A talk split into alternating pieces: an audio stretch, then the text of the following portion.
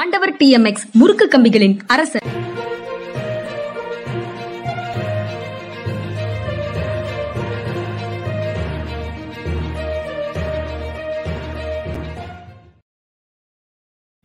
வணக்கம். இது மனிதா மனிதா நிகழ்ச்சி. அரசியல் திறனாய்வாளர் ஓய்வு பெற்ற ஐஏஎஸ் அதிகாரி திரு பாலச்சந்திரன் அவர்களோடு உரையாடும் நிகழ்ச்சி. வணக்கம் வணக்கம் சார். உங்களை வரவேற்பதில் பெரும் மகிழ்ச்சி. வணக்கம்ங்க. வணக்கம். வணக்கம். சார் இன்னைக்கு இமாச்சல் பிரதேச சட்டமன்ற தேர்தலில் வாக்குப்பதிவு அறுபத்தெட்டு தொகுதிகள்லையும் இன்றைக்கு வாக்குப்பதிவு தொடங்கி நடந்துட்டு இருக்குது. ADR association for democratic reforms ஜனநாயகத்திற்கான சீர்திருத்த ஜனநாயக சீர்திருத்தங்களுக்கான அமைப்பு வந்து ஒரு புள்ளி விவரத்தை வெளியிட்டிருக்குது. கோடீஸ்வரர்கள் இதில் இதுல நானூத்தி பன்னெண்டு பேர் வந்து வேட்பாளர்களாக இருக்கிறாங்க. அதுல இருநூத்தி இருபத்தைந்து பேர் கோடீஸ்வரர்கள் ஐம்பத்தைந்து சதவீதம் கோடீஸ்வரர்கள்னு ஒரு புள்ளி விவரமும் அறுபத்தாறு பேர் குற்ற வழக்குகள் கொண்டவர்கள் அப்படிங்கிற மாதிரியான ஒரு செய்தியும் அதுக்குள்ள இருக்கு. அந்த ஐம்பத்தைந்து சதவீதம் கோடீஸ்வரர்கள்ல தொண்ணூறு சதவீதம் காங்கிரஸ் கட்சியினுடைய வேட்பாளர்கள் கோடீஸ்வரர்கள்னும் எண்பத்தி ரெண்டு சதவீத பாஜக வேட்பாளர்கள் கோடீஸ்வரர்கள்னும் அது சொல்லுது. இப்போ அந்த கோடீஸ்வரர்ங்கிற டேமே வந்து அதனுடைய உண்மையான பொருள்ல இருக்கா அப்படிங்கிறது சந்தேகமாக இருக்கு. ஒரே ஒரு வீடு கட்டி அதனுடைய இந்த இன்ஃப்ளேஷன்லையும் ரியல் எஸ்டேட்டு பூம்லையும் அதனுடைய சொத்து மதிப்பே கோடியை தொடும்னா இந்த கோடீஸ்வரர்கள்ங்கிற பட்டியல் வந்து பொருள் இழந்து போச்சு அப்படிங்கிற ஒரு வாதம் இருக்கு. இன்னொரு வாதம் வந்து ஜனநாயகம் வந்து சாதாரண ஜனங்களிடமிருந்து அந்நியப்பட்டு போய்க்கொண்டே இருக்கிறது அப்படிங்கிற இன்னொரு வாதமும் இருக்கு. நீங்க எப்படி பார்க்குறீங்க அதை? ஜனநாயகம் சாதாரண ஜனங்கள்ல இருந்து அந்நியப்பட்டு போய் கொண்டிருக்கிறதுங்கிறது உண்மைதான். அது வலுத்தவர்கள் கையில் சிக்கிக் கொண்டிருக்கிறதுங்கிறது உண்மைதான். ஆனால் கோடீஸ்வரங்கிறது நீங்க சொன்னது ரொம்ப கரெக்ட் இப்போ எங்களுக்கு வந்து ரெண்டாயிரம் ஸ்கொயர் ஃபுட் ஒரு நிலம் வந்து கல்கத்தால இருந்தது. கல்கத்தாவுக்கு பக்கத்துல. அது வந்து அந்த ரெண்டாயிரத்தி மூணுக்கு அப்புறம் பெரிய லேண்ட் பூம் வந்தது. நாங்க வந்து ஏழு லட்சம் ரூபாய்க்கு வாங்கின அந்த நிலம் வந்து ஒரு கோடியே பதினஞ்சு லட்சம் ரூபான்னு சொல்லி ரெண்டாயிரத்தி பதினாறுலயோ பதினேழுலயோ விலை இருந்தது ஆனால் நான் ஃபுல்லா எனக்கு ஒயிட்டில் தான் வேணும். பிளாக் நான் வாங்கவே மாட்டேன்னு சொன்னதுனால விற்காம ரொம்ப நாள் இருந்துட்டு கடைசியில வந்து ஒருத்தர் வந்து சொன்னாரு ஸ்டாம்ப் டியூட்டி நான் அதிகமா கட்ட வேண்டியிருக்கு. நீங்க எல்லாம் ஒயிட்ல கேட்டீங்கன்னாரு எவ்வளவு கட்ட வேணும்னா ஆறு லட்ச ரூபாய் எனக்கு ஜாஸ்தியாக இருந்தார் நான் சொன்னேன், நீ மொத்த விலையில ஏழு லட்ச ரூபாய் குறைச்சிக்கோ. நீ ஒரு ஒரு லட்ச ரூபா அட்வான்டேஜ் எடுத்துக்கோன்னு. அப்படி நான் ஒரு கோடி எட்டு லட்ச ரூபாய்க்கு அதை விற்றேன் அப்போ நான் கோடி சொன்னேன் ஒரு சின்ன உதாரணம். நிலங்கள் எல்லாமே வந்து ரெண்டாயிரத்தி மூணுக்கு அப்புறம் நிறைய விலை கூடி இருக்குங்கிறதுனால மிடில் கிளாஸ் பீப்புள் வந்து இன்னைக்கு கோடீஸ்வரர்களாக சித்தரிக்கப்படுகிறார்கள். மிடில் கிளாஸ் பீப்புள் பாலிடிக்ஸுக்கு வரணும் இன்னும் அதிகமாக வரணும் அப்படிங்கிறது ஐயம் இல்லை. அப்படின்னு பார்த்தா கோடீஸ்வரங்கிற டெஃபினேஷனை கொஞ்சம் மாற்ற வேண்டியதான் இனிமேல் பத்து கோடி ரூபாய்க்கு மேலே வச்சிருக்கவங்க தான் கோடீஸ்வரன். இது மாதிரி ஏதாவது ஒன்று சொல்றது தான் பொருத்தமாக இருக்கும்னு நினைக்கிறேன். ஆனா பாலிடிக்ஸ் வந்து சாதாரண ஜனங்கள்ட்ட இருந்து அந்நியப்பட்டு போய் கொண்டிருக்கிறதுங்கிறது வந்து நிஜம்தான். மிடில் கிளாஸ் பாலிடிக்ஸை கேப்சர் பண்ணணும்னு நான் சொல்றது காரணம் மிடில் கிளாஸ் வந்து ஏழை மக்களுடைய வாழ்விலிருந்து வெகு தூரத்திற்கு சென்றவர்கள் இல்லை அப்படிங்கிறதும் பணக்காரர்களை பார்த்து இந்த தராதரம் நமக்கு வர வேண்டுமே என்ற ஆர்வம் உள்ளவர்களாக இருக்கிறார்கள் என்பதும் இந்த ரெண்டு குணாதிசயங்கள் வந்து மிடில் கிளாஸ்ல இருக்கிறதுனால பிளஸ் அவங்களுக்கு வந்து நம்ம வந்து ஒரு டெமோக்ராட்டிக் வேல்யூல நம்ம எவ்வளவு தூரத்துக்கு வந்து பாதுகாப்பா இருக்கோங்கிற உணர்வு அதிகமா இருக்குங்கிறதுனாலையும் மிடில் கிளாஸ் அதிகமா வந்தா பாலிடிக்ஸ்க்கு நல்லது ஒண்ணு. இன்னொன்னு இந்த குற்ற இதை பத்தி சொல்றீங்கல்ல அதுல. வந்து நான் என்ன நினைக்கிறேன்னா குற்றம் நிரூபிக்கப்பட்டால் நம்ம வந்து இதுல இதுல பல பேருக்கு மேல வழக்கு போட்டுக்கலாம் சில பேர் உண்மையான குற்றம் ஹெபிச்சுவல் அஃபெண்டர்ஸ் சொல்லுவோம்ல அது மாதிரி இருந்தா அவங்கள மக்கள் ரிஜெக்ட் பண்ணும் ஏன்னா இல்லைன்னா பொலிட்டிக்கல் ரீசனுக்காக வந்து ஒருத்தர் குற்றவாளி ஆக்கி விட்டு கேஸை ஃபைல் பண்ணி சார்ஜ் ஷீட் வந்து ஏற்பாடு பண்ணிடலாம். அதுக்கப்புறம் கேஸ் வந்து வருஷக்கணக்கில் பெண்டிங் இருக்கலாம். அதனால இது வந்து ஒரு டபுள் எட்ஜ்டு வெப்பன் இந்த மாதிரி குற்றவாளிகள்னு சொல்றது வந்து அதுல ரொம்ப ஜாக்கிரதையா வந்து நீங்க சொல்றது எக்ஸாக்டா அந்த செய்திக்குள்ள ஒரு செய்தி இருக்கு. அந்த நீங்க சொல்றத பிரதிபலிக்கிற மாதிரி. அதிக குற்ற வழக்குகள் கொண்டவர் அப்படின்னு சொல்லி அந்த செய்தி சொல்றது வந்து ஒரு மார்க்சிஸ்ட் கம்யூனிஸ்ட் கட்சியினுடைய வேட்பாளரை. முப்பது குற்ற வழக்குகள் இருக்குது. அது அவ்வளவும் இந்த போராட்டங்களின் போது போடப்படுகின்ற வழக்குகளாக அது எல்லாம் கிரிமினல் அஃபென்ஸாக போட்ட வழக்குகளாக இருக்கு. இதற்கு நேர் மாறாக கொலை குற்றம் மோசடி குற்றம் பாலியல் வல்லுறவு குற்றம் இந்த மாதிரி குற்றங்களுக்காக இருக்கக்கூடியவர்களையும் இவர்களையும் இந்த இந்த மாதிரி செய்திகளில் பார்க்கும்போது சமமாக வைத்து பார்க்கிற மாதிரி ஆகுது. அரசியல் ரீதியாக போடப்படுகின்ற வழக்குகள் ஒரு பக்கம். அதே சமயத்துல இந்த மாதிரி போராட்டங்களுக்காக போடப்படுகின்ற இப்ப செடிஷன் கூட யாருக்காவது போட்டாங்கன்னா அவங்க உடனே தேர்தல்ல போட்டியிடும் போது அவங்க வந்து தேச விரோதி ஆயிடுவாங்களா? இப்ப இடிஞ்சகரையில பொதுமக்கள் மத்தியில பேர் பலருக்கு போட்டாங்க. Sedition case one twenty four இதுல போட்டாங்க.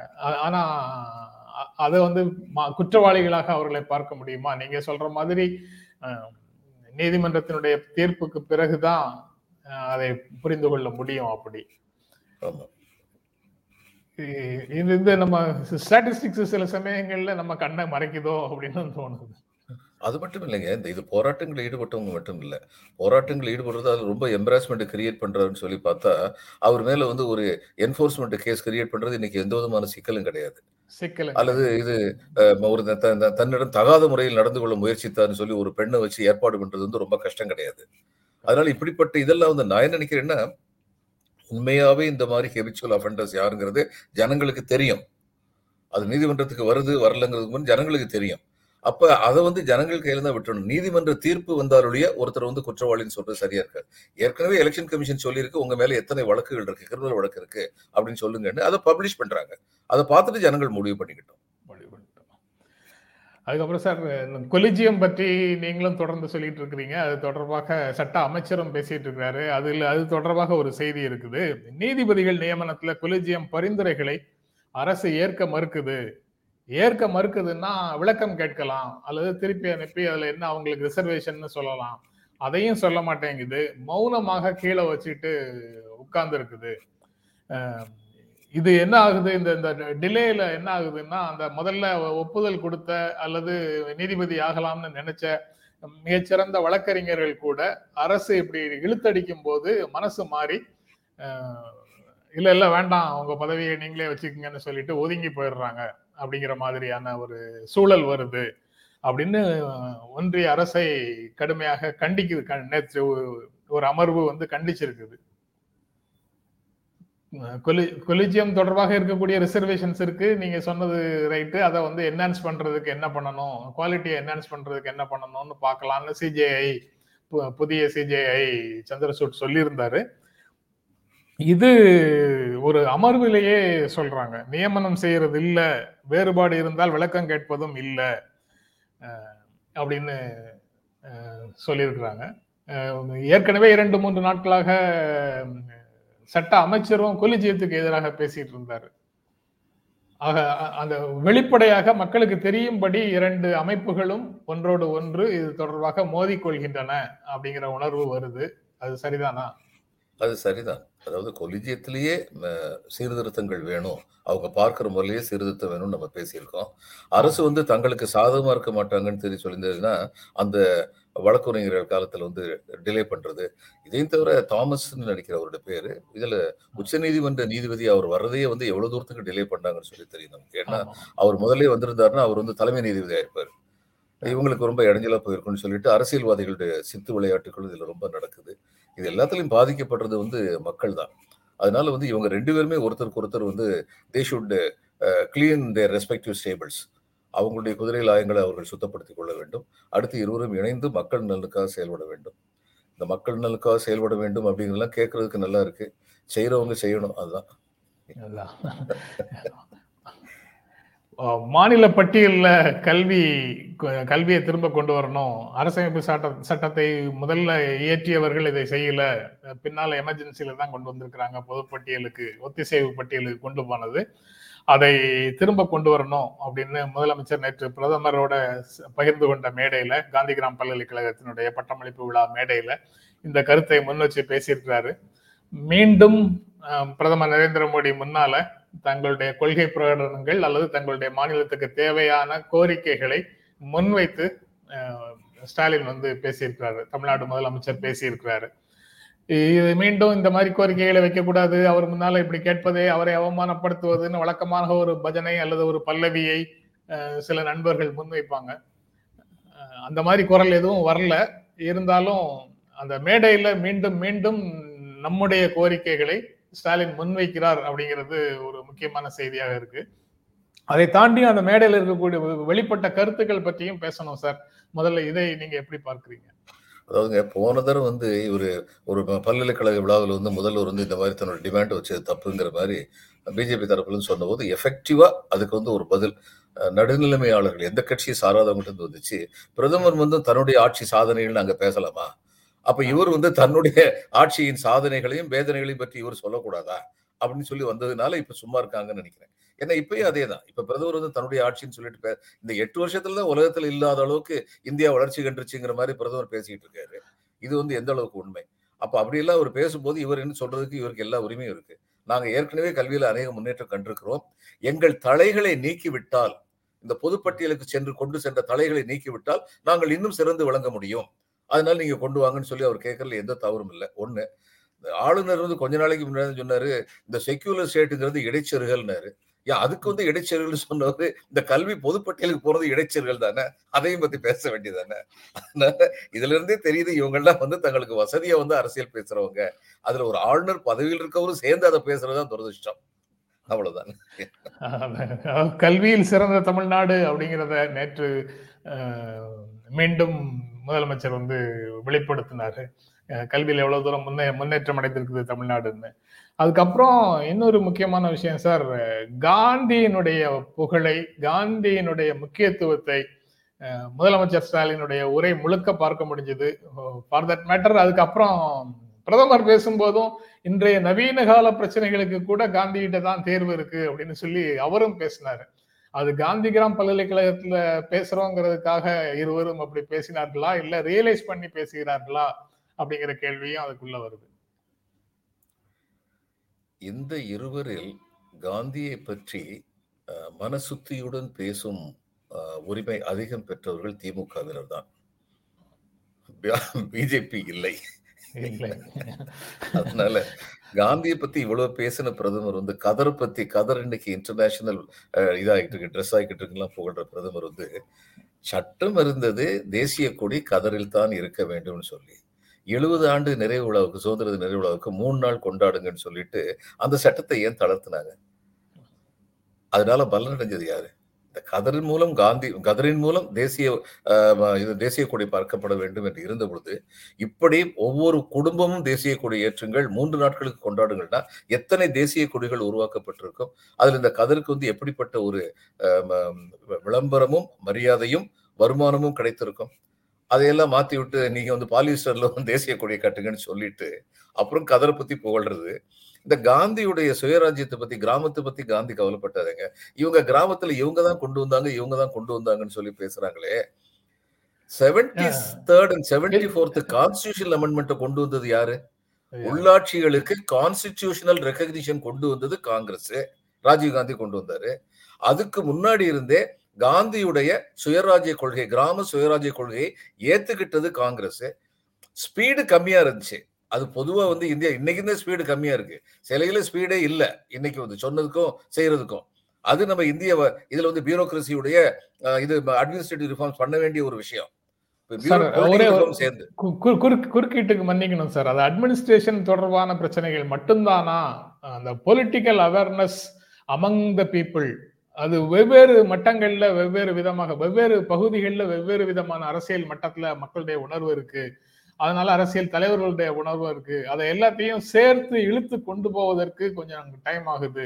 எப்படி விடுதலை பெற்ற இந்தியால நேரு வந்து அவருக்கு மனசுல தோணுனதெல்லாம் செய்யாம ஒரு பொது கருத்தாக எட்டியதுல சில முன்னேற்றங்களையும் சில வழிகாட்டுதல்களையும் நடைமுறைப்படுத்தினாரோ அதே மாதிரி ஒவ்வொரு சீர்திருத்தத்துக்கும் ரேடிக்கலா நம்ம மனசுல ரைட்டுன்னு தெரிஞ்சதுக்கு அப்புறம் நம்ம நம்ம பகுதியில நம்ம வாழக்கூடிய பகுதியில சரின்னு தெரிஞ்சது உடனேயே எல்லாவற்றையும் இந்தியா முழு முழு முழுவதுக்கும் நிறைவேற்ற முடியாத ஒரு சூழல் இருக்குல்ல. அது வந்து இன்னரண்ட் கேரக்டர் ஆஃப் இந்தியான்னு சொல்லலாமா? அட்மினிஸ்ட்ரேஷனை மட்டும் குறை சொல்லலாமான்னு ஒரு கேள்வி வருது நீங்க சொல்லும் போது சொல்லலாம் ஏன்னா நான் அட்மினிஸ்ட்ரேட்டிவ் லெதர்ஜிக்கு அடுத்து சொல்ல போ சொல்ல சொல்ல போன வாக்கியம் அதுதான். பொலிட்டிக்கல். வில் கிடையாது. வில் இந்த மாதிரியான சீர்திருத்தங்களை பண்றதுக்கு பொலிட்டிக்கல் வில் கிடையாது. இந்த ரெண்டும் சேர்ந்து தான் இந்தியாவை இந்த மாதிரி வந்து எவ்வளவு வேகமா போக முடியுமோ கிராம சுவராஜ்யம் அவ்வளவு வேகமா போகாததுக்கு காரணம். அடுத்து கிராமங்கள் சுயராஜ்யம் பெற்றால் கிராமங்களுடைய forces that the villages can unleash in a productive way for the Indian society will make India a proud nation in the world அதுதான் உண்மை. அது ரொம்ப இதாக சொல்லணும்னா இந்த இதுல பாம்பேல இருந்து வந்த அஹ், சென்னையில இருந்து வந்த கொல்கத்தால இருந்து வந்த சில குடும்பங்கள்ல இருந்து வந்தவர்களே கிரிக்கெட் வீரர்களாக இருந்த பொழுதெல்லாம் வேர்ல்டு கப் கிடைக்கல. ஒரு காட்டான்னு சொல்லி சொன்னாங்களே கபில் தேவ். அவர் வந்து கபில் தான். வேர்ல்டு கப் கிடைச்சது.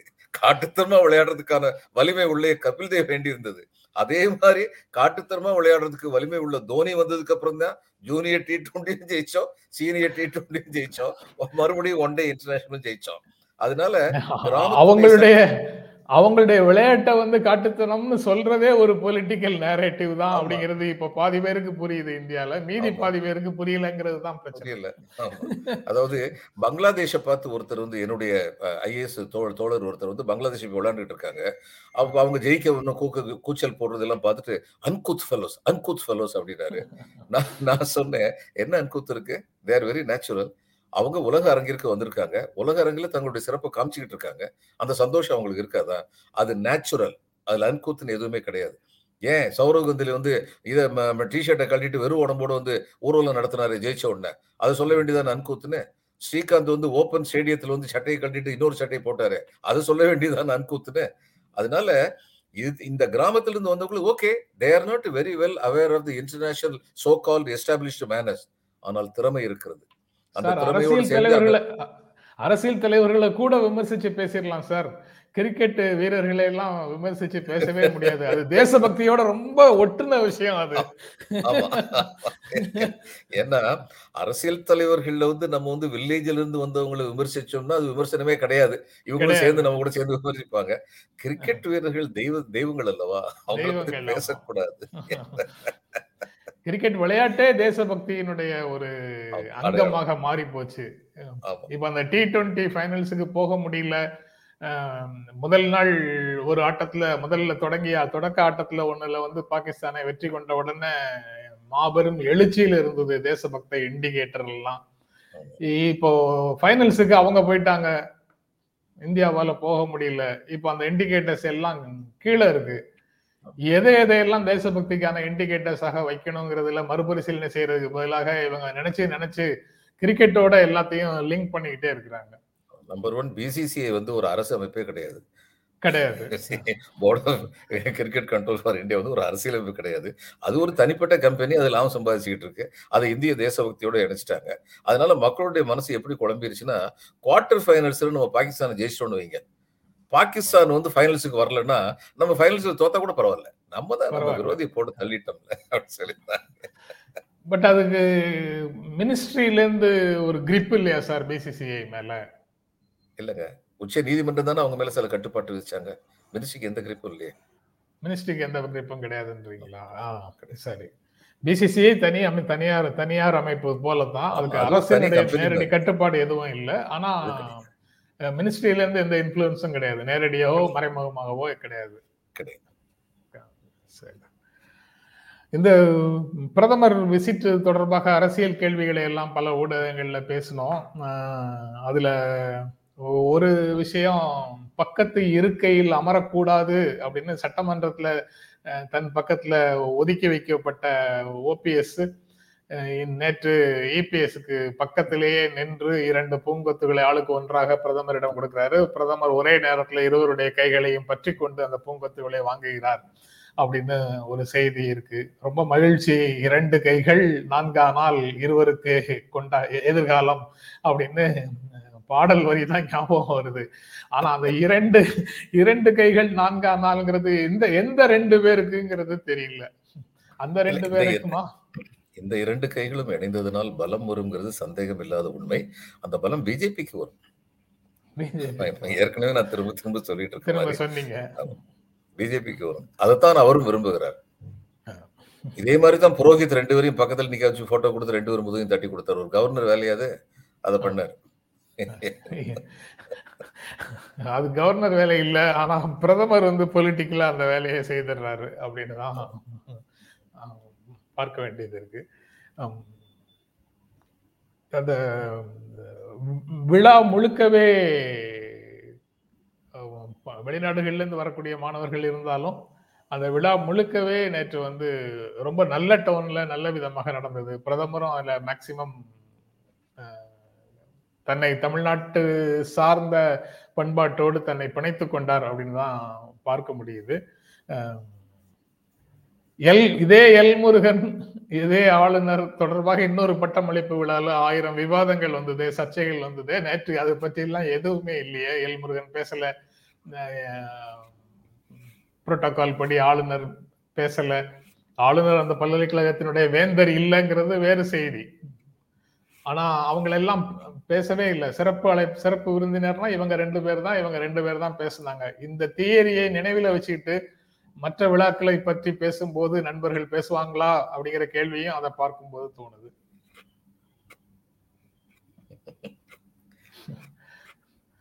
இல்ல இதுல ரெண்டு விதமா ரெண்டு பேருமே வந்து கண்ணியமாக தங்களுடைய நடத்தையில் காண்பித்து விட்டார்கள். பிரதமரும் முதல்வரும். அவங்களுக்கு கருத்து வேறுபாடுகள் இருக்கின்றன என்பதும் தெளிவாக்கப்பட்டது. கருத்து வேறுபாடுகள் எப்படி கண்ணியமாக உரைக்கப்பட முடியும் என்பதும் தெளிவாக்கப்பட்டது. அதே மாதிரி வந்து மற்றவங்களுக்கு எல்லாம் இருக்க வேண்டிய இடத்தை கொடுத்துட்டாங்க. இருக்க வேண்டிய இடம் கொடுக்கப்பட்டது. அதற்கு மேல் இடம் எதிர்பார்க்காதீர்கள் என்பதும் காந்தி கிராம பல்கலைக்கழகத்தின் அதிகாரிகளால் மிக தெளிவாக சொல்லப்பட்டதுன்னு நினைக்கிறேன் நான். ரொம்ப ரொம்ப நாகரிகமா சொல்லிட்டீங்க சார். அவங்க இருக்கும் இடம் கொடுத்துட்டாங்கன்னு. ஷோன் தேர் பிளேஸ் அப்படின்னு ஆங்கிலத்துல சொன்னா அது வேற மாதிரி அர்த்தமா இருக்கும். ஆனா நீங்க அவருக்கு அவர்களுக்கான இடம் வழங்கப்பட்டதுன்னு ரொம்ப ரொம்ப நாகரிகமா சொல்லிட்டீங்க. அதற்கு பிறகு சார் அறுவர் விடுதலை அது உச்சநீதிமன்றத்தினுடைய தீர்ப்பு நேற்று வந்திருக்கு. நேற்று நிறைய ஆக்டிவிட்டிஸ் தமிழ் தமிழ்நாடு அரசியலை பொறுத்த வரைக்கும். அதுல அறுவ அறுவர் விடுதலையும் ஒண்ணு. அது பேரறிவாளன் வழக்கில் என்ன உச்சநீதிமன்றம் சொன்னதோ அதே தீர்ப்பு அதே அணுகுமுறை இந்த அறுவருக்கும் பொருந்தும் அப்படின்னு உச்சநீதிமன்றம் சொல்லி அவர்களை விடுதலை செய்திருக்குது. இதுல தமிழ்நாடு அரசியல் களத்துல காங்கிரஸ் கட்சியும் தமிழ் மாநில காங்கிரஸ் மூப்பனார் ஜி கே வாசனம். கே எஸ் அழகிரியும் ஜி கே வாசனமும் எதிர்ப்பு தெரிவிச்சிருக்கிறாங்க. இந்த தீர்ப்புக்கு அதிருப்தியை வெளிப்படுத்தி இருக்கிறார்கள். பாரதிய ஜனதா கட்சி தமிழ்நாடு வந்து இவர்களை குற்றத்திலிருந்து விடுவித்து ஒன்றும் விடுதலை செய்யவில்லை. தண்டனை குறைப்பு கொடுத்து வெளியில் அனுப்பியிருக்கிறார்கள். இதுல பெரிதாக கொண்டாடுவதற்கு எதுவும் இல்லைன்னு அவங்க ஒரு ஓட்டைகளுக்குள்ள புகுந்து ஒரு நடு நடுவாந்திர நிலை ஒன்று எடுக்கிற மாதிரி பேசுறாங்க. ஆனா அவர்களை ஆதரிக்கக்கூடிய அறிஞர்கள் எல்லாம் நேற்று தொலைக்காட்சி விவாதங்கள்ல இத தாமதம் இல்லாமல் இருந்திருந்தால் அவர்கள் அப்போதே தூக்கில் போடப்பட்டிருப்பார்கள் அப்படின்னு ஏதோ தவறு வந்து இந்த பக்கத்துல இருந்த மாதிரி ஒரு டோன்ல பேசினாங்க. உண்மையிலேயே கருணை மனுக்களை பல ஆண்டு காலமாக பெண்டிங் வச்சிருந்தது ஆளுநர் குடியரசுத் தலைவர் தரப்பு தானே. ஆமா அதாவது தூக்கு தண்டனைங்கிறது எப்பொழுது குறைக்கப்பட்டு விட்டது. தூக்கு தண்டனைங்கிறது.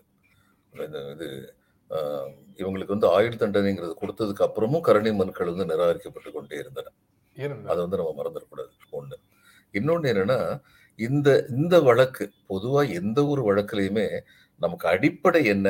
குற்றவாளிகளை வந்து நம்ம வந்து குற்றவாளிகளாகவே வச்சிருக்கணுங்கிறது அடிப்படை இல்லை. குற்றவாளிகள் மனம் திருந்த வேண்டும்ங்கிறதுக்காக தான் இந்த தண்டனை எல்லாமே அப்படிங்கிறது தான் ஜனநாயகத்துல வந்து இந்த குற்றத்தை விசாரிக்கிற நோக்கம். இப்ப குற்றவாளிகள் மனம் திருந்திட்டாங்க எப்படி பார்ப்பாங்கன்னா அவங்க ஜெயிலில் இருந்தபோது ஏதாவது கிரிமினல் ஆக்டிவிட்டிஸ்ல இருந்தாங்களா? அல்லது அவங்க ஜெயிலில் வந்து அவங்களுடைய நடத்தை வந்து சரியா இருந்ததா? இதெல்லாம் வந்து பாக்குறதுங்கிறது இதுதான் சாதாரண கொலை வழக்கிலேயே நடக்கக்கூடிய ஒரு நடைமுறை. இதுல என்ன நடந்ததுன்னா கொல்லப்பட்டவர் நம்மால் மிகவும் நேசிக்கப்பட்ட இந்தியாவின் முன்னாள் பிரதமர். நேரு காந்தி குடும்பத்தை சேர்ந்தவர்னால எல்லாருக்குமே வந்து மனசுல வந்து அந்த கோபம் இருந்தது. அதனால வந்து சாதாரணமா இந்த கொலை வழக்குகளை எப்படி அணுக வேண்டும் அப்படிங்கிற அணுகுமுறை யார்கிட்டயுமே இல்லை. மக்கள்கிட்டயும் அது இல்லை. அந்த மாதிரி இருந்தது. அவங்க மேல கோபம் இருந்தது. ஆனா பின்னால வந்து கொஞ்சம் கொஞ்சமா வந்து சில செய்திகள் வர ஆரம்பிச்சது. இந்த பேரறிவாளனை பொறுத்த மட்டும் விசாரிச்சவரே காவல்துறை அதிகாரி சொன்னாரு பேட்டரி வாங்கினேன்னு சொல்லி சொன்னதை மட்டும் நான் ரெக்கார்ட் பண்ணேன். ஆனா இந்த காரியத்துக்காக பேட்டரி வாங்க சொல்றாங்கன்னு எனக்கு தெரியாதுன்னு அவர் சொன்னதை நான் ரெக்கார்ட் பண்ணாம விட்டுட்டேன் அப்படின்னு சொல்லி சொன்னார். இது மாதிரி ஒவ்வொன்றா வந்து இந்த சாந்தனும் நளினியும் வந்து ஒரு ஆர்குமெண்ட்டை முன் வச்சாங்க. இந்த இதுல வந்து இந்த ராஜீவ்காந்தியை கொலை செய்ய வேண்டும்ங்கிறது பிரபாகரனுக்கும் பொட்டோமனுக்கும் மட்டுமே தெரியும் வேற யாருக்குமே தெரியாது அப்படின்னு சொல்லி நீங்களே சொல்றீங்களே அப்படி சொல்லும்போது எங்களை எப்படி அபெட்மெண்ட் நீங்க வந்து குற்றம் சாட்ட முடியும்னு சொல்லி கேட்டாங்க. பிரச்சனை என்னன்னா இதை வந்து இன் கேமராவை நடத்துனதுனால பத்திரிகைகள் வந்து இது அந்நேரம் வந்து வெளியில வந்து பிரசுரிக்கிறதுக்கான வழியே இல்லை. உள்ள என்ன நடந்ததுன்னு யாருக்கும் தெரியாது. அப்ப இந்த கொலை வழக்கில் இத்தனை சந்தேகங்கள் இருந்தது. இந்த சந்தேகங்களுக்கு உட்பட்டு ஒரு கொலை வழக்கில் வந்து ஒரு முப்பது ஆண்டு காலம் இவங்க தண்டனை பெற்றிருந்தாங்கன்னா அவங்கள விடுவிக்கிறதுங்கிறது எந்த விதத்துல இது தப்பு கிடையாது. இதுதான் உண்மை. அதாவது நம்ம வந்து உணர்ச்சி வசப்படாமல் இதை பார்த்தோம் என்றால். இப்ப நான் வந்து ராஜீவ்காந்தியை வந்து மூன்று தரம் நேரில் பார்க்கக்கூடிய வாய்ப்பு எனக்கு கிடைச்சது. அதுல ரெண்டு தரம் வந்து சில நிமிடங்கள் என்னோட பேசினான்னு பார்க்கும்போது எப்படிப்பட்ட ஒரு கரிஸ்மேட்டிக் லீடர் இந்தியாவுக்கு கிடைச்சிருக்காருன்னு நான் சந்தோஷப்பட்டிருக்கேன். அப்படிப்பட்ட ஒரு லீடர் செத்த போது எல்லாருக்கும் இருக்கிற அதே கோபம் ஆற்றாமை எனக்கு வந்து இருந்தது. இது மாதிரி நாட்டில் உள்ள கோடிக்கணக்கான பேருக்கு இருந்தது. ஆனா அப்படிப்பட்ட கோபம் ஆற்றாமையோட சேர்ந்து நீதி பரிபாலனம்ங்கிறது என்ன அப்படிங்கிறதையும் பார்க்குற மெச்சூரிட்டி நமக்கு வேணும்.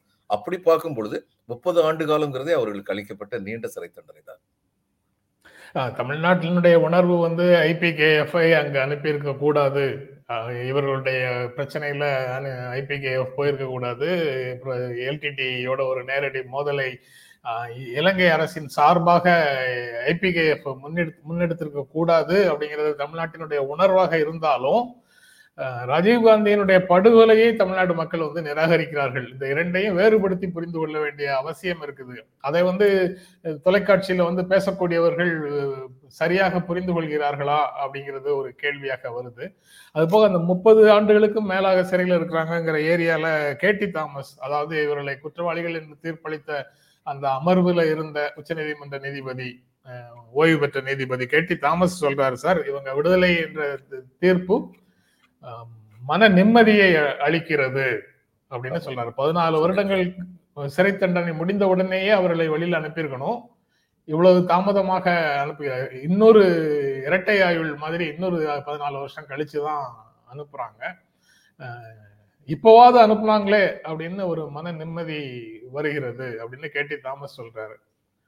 ஓய் பேரறிவாளன் விடுதலையின் போதே அவர் சொன்னாரு எப்போவாது நேரம் இருந்தால் நீங்க எல்லாம் ஃப்ரீயா செட்டில் ஆயிட்டு ஃப்ரீ ஆயிட்டு நேரம் இருந்தால் வந்து என்ன பாருங்க அப்படின்னு பேரறிவாளனுக்கு விடுதலை ஆகும் போது சொன்னாரு. இப்போ மன நிம்மதி அளிக்கிறது பேரறிவாளனுக்கு அப்ளை பண்ண தேரிய மீதி ஆறு பேருக்கும் அப்ளை பண்ணியிருக்கிறாங்க. மன நிம்மதி அளிக்கிறதுன்னு கேட்டி தாமஸ் சொல்றாரு. ஆமா. தீர்ப்பு வழங்கிய நீதிபதி ஆனால் அப்போதே தூக்குல போட்டிருந்திருக்கணும் அப்படின்னு இன்னைக்கு பேசுறாங்க நிறைய பேர். அவங்க அந்த இந்திய ஜுடிஷியல் சிஸ்டம் பத்தி என்ன புரிந்து கொண்டிருக்கிறார்கள்னே தெரியல. அவங்க அந்த காலத்து அந்த பழைய ஏற்பாடு பைபிள்ல வந்து. Jesus brought a new system of thinking உன் வலது கையில் அறிந்தால் இடது இடது கண்ணத்தை ஒரு வலது கண்ணத்தில் இருந்தால் இடது கண்ணத்தை காட்டு அதுக்கு முன்னாடி பல்லுக்கு பல். கண்ணுக்கு கண் ரத்தத்துக்கு ரத்தம் அதுதான் சிஸ்டமா இருந்தது ஒரு காலத்துல. இந்த பழைய ஏற்பாட்டுல தான் அதை பத்தி விவரமா பைபிள் வந்து சொல்லுவாங்க. அதை மாத்தினவர் ஜீசஸ் வந்து. இவங்க வந்து அந்த பழைய ஏற்பாட்டுக்கு போகணும் பொதுவாக இந்த மாதிரி பேசுறவங்க எல்லாம் வந்து அந்த முந்தின காலத்துக்கு போகணும் அப்படின்னு நினைக்கிறவங்களா இருப்பாங்க. இன்னும் கொஞ்சம் அவங்கள பேச விட்டா சரி சதி எவ்வளவு சரியான ஒரு விஷயம் அதை பிடிச்சி நிப்பாட்டி வச்சானே வெள்ளக்காரன் இவனுக்கு என்ன புத்தி இருக்குன்னு கூட பேசுவாங்க. நீங்க கேட்டுக்க வேண்டியதுதான்.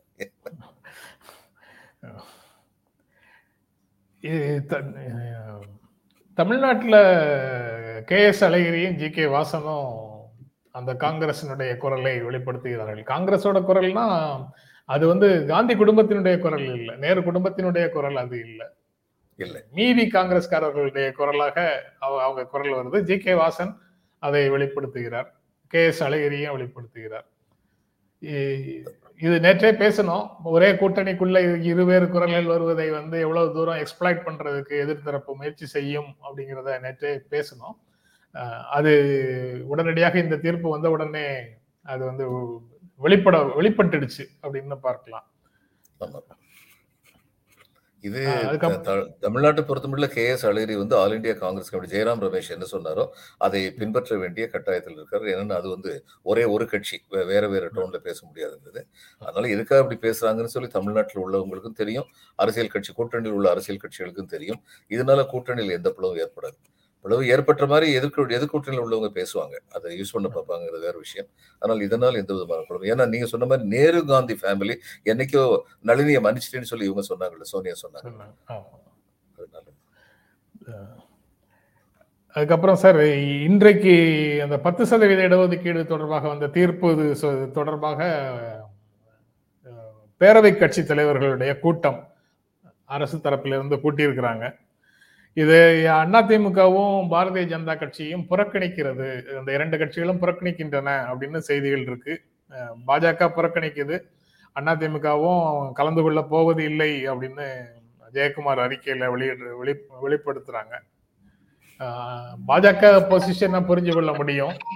அண்ணா அதிமுக ஒரு தவறான திசையை நோக்கி தங்களுடைய பயணத்தை திருப்புகிறார்கள் அப்படின்னு சொல்லலாமா?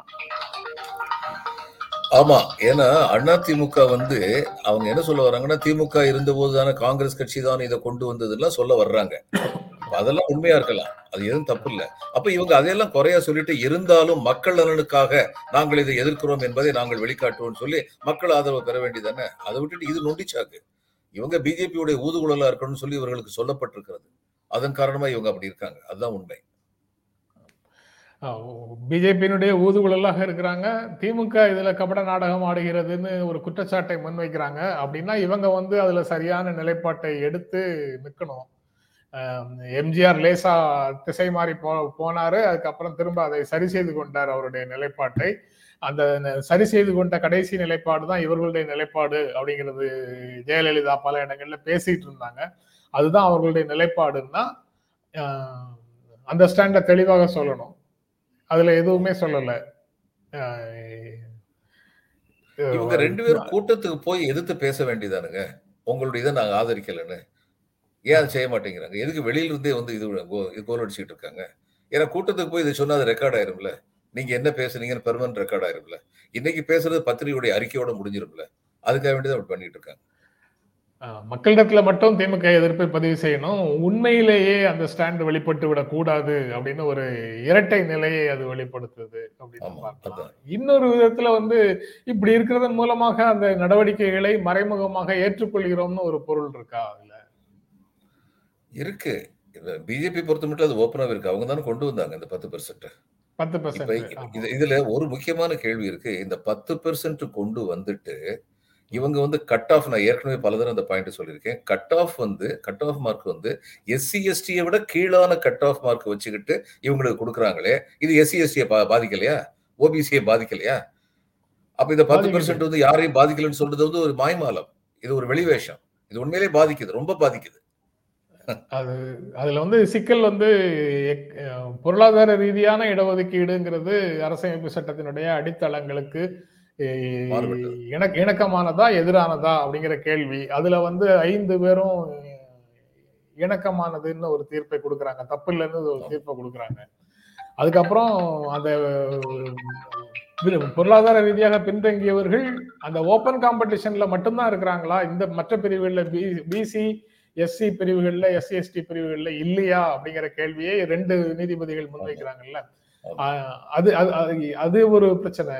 ஆக இது போன்று அந்த விஷயத்துக்குள்ள நாலு நாலு விதமான தீர்ப்புகள் உள்ளுக்குள்ள இருக்குங்கிற அந்த நுட்பமான விஷயங்களை பேசி அதுல ஒரு ஒருமித்த கருத்தை எட்டுவதற்கு வழி இருக்கான்னு எக்ஸ்ப்ளோர் பண்றத பாக்குறது அதுக்கு வழி இல்லைன்னா எதிர்ப்பை தெரிவிச்சுட்டு அங்க வெளிநடப்பு செய்யறது அப்படிங்கிற முயற்சிகளுக்குள்ள போகாம ஒட்டுமொத்தமா கூட்டத்தையே புறக்கணிக்கணும்னு சொல்வது வந்து இயலாமையை காட்டுது அல்லது பொறுப்பற்ற தன்மையை காட்டுதுன்னு சொல்லலாமா?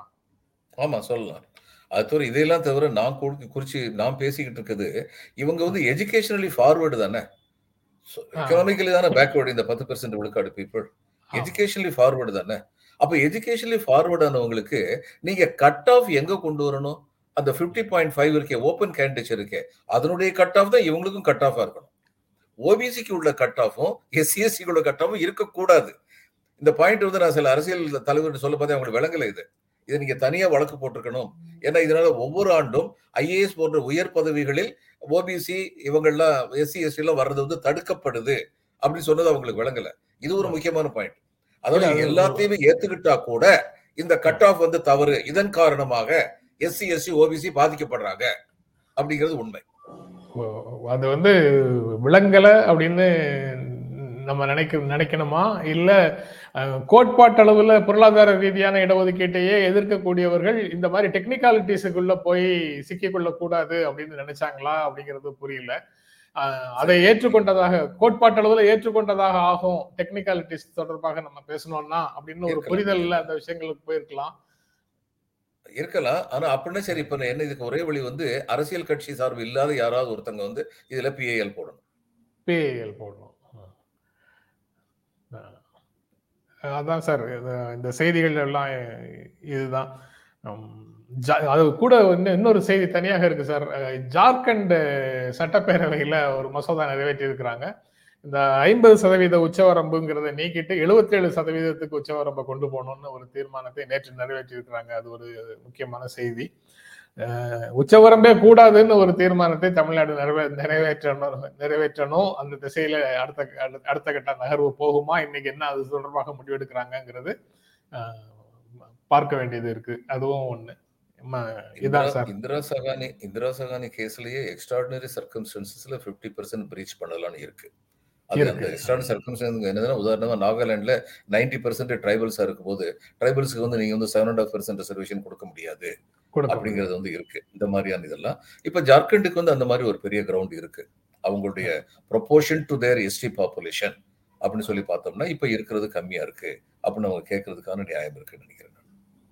இது எல்லா இதுலயும் இனிமே அது மாதிரி. என்னைக்கு பத்து பர்சன்ட் கொடுத்தாங்களோ தேக ஓப்பன் த பேண்டோரா பாக்ஸ் அது அவங்களுக்கு இன்னைக்கு தெரியல எதிர்காலத்துல தெரியும். இல்ல இல்ல அதுதான் நோக்கமாக இருந்ததுன்னா. ரிசர்வேஷன் ஒரு சிஸ்டத்துக்குள்ள சிஸ்டமிக்கா செயல்பட்டு கொண்டிருக்கிறது. அதுல வந்து கொளுத்தி போடணும் அதை கொஞ்சம் சீர்குலைக்கணும் அப்படிங்கிறது நோக்கத்திலேயே இதை செஞ்சிருந்தாங்கன்னா ஆமா ஆனா இவங்க சீர்குலைக்க சீர்குலைக்க நினைக்கிறதுக்கு எதிர்மாறான விளைவுகள் தான் நடக்கும். ரிசர்வ் சீர்குலைக்க. சீர்குலைக்கும் இப்ப அவங்க எழுபத்தஞ்சு பர்சன்ட் கேக்குறாங்கல்ல. அதே மாதிரி தமிழ்நாட்டுல வந்து சொல்லுவாங்க 52% டூ பர்சன்ட் பேக்வர்ட் இருக்காங்க. அதனால பேக்வர்டுக்கு வந்து நீங்க வந்து 50% பர்சன்ட் நான் வச்சதே தப்பு. இந்த தமிழ்நாட்டுல பேக்வர்டு பாப்புலேஷன் வந்து ஒரு 70% பர்சன்ட் இருக்கும். 70 75% ஃபைவ் பர்சன்ட் இருக்கும்.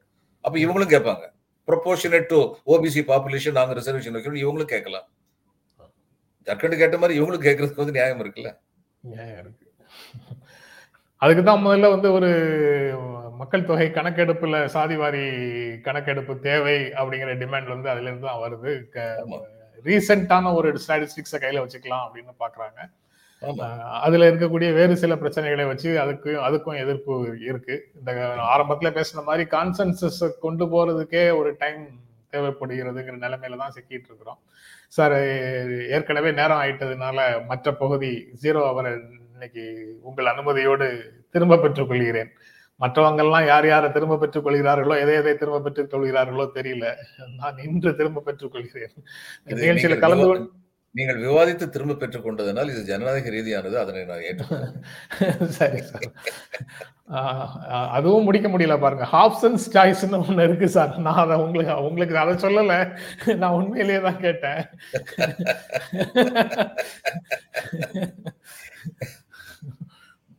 ரொம்ப நன்றி சார். நிகழ்ச்சியில கலந்து கொண்டு உங்களுடைய கருத்துக்களை பகிர்ந்து கொண்டதற்கு எங்கள் நெஞ்சார்ந்த நன்றி. நண்பர்களே தொடர்ந்து நீங்க கொடுத்துட்டு இருக்கிற ஆதரவுக்கும் நன்றி. மீண்டும் சந்திப்போம். நன்றி வணக்கம்.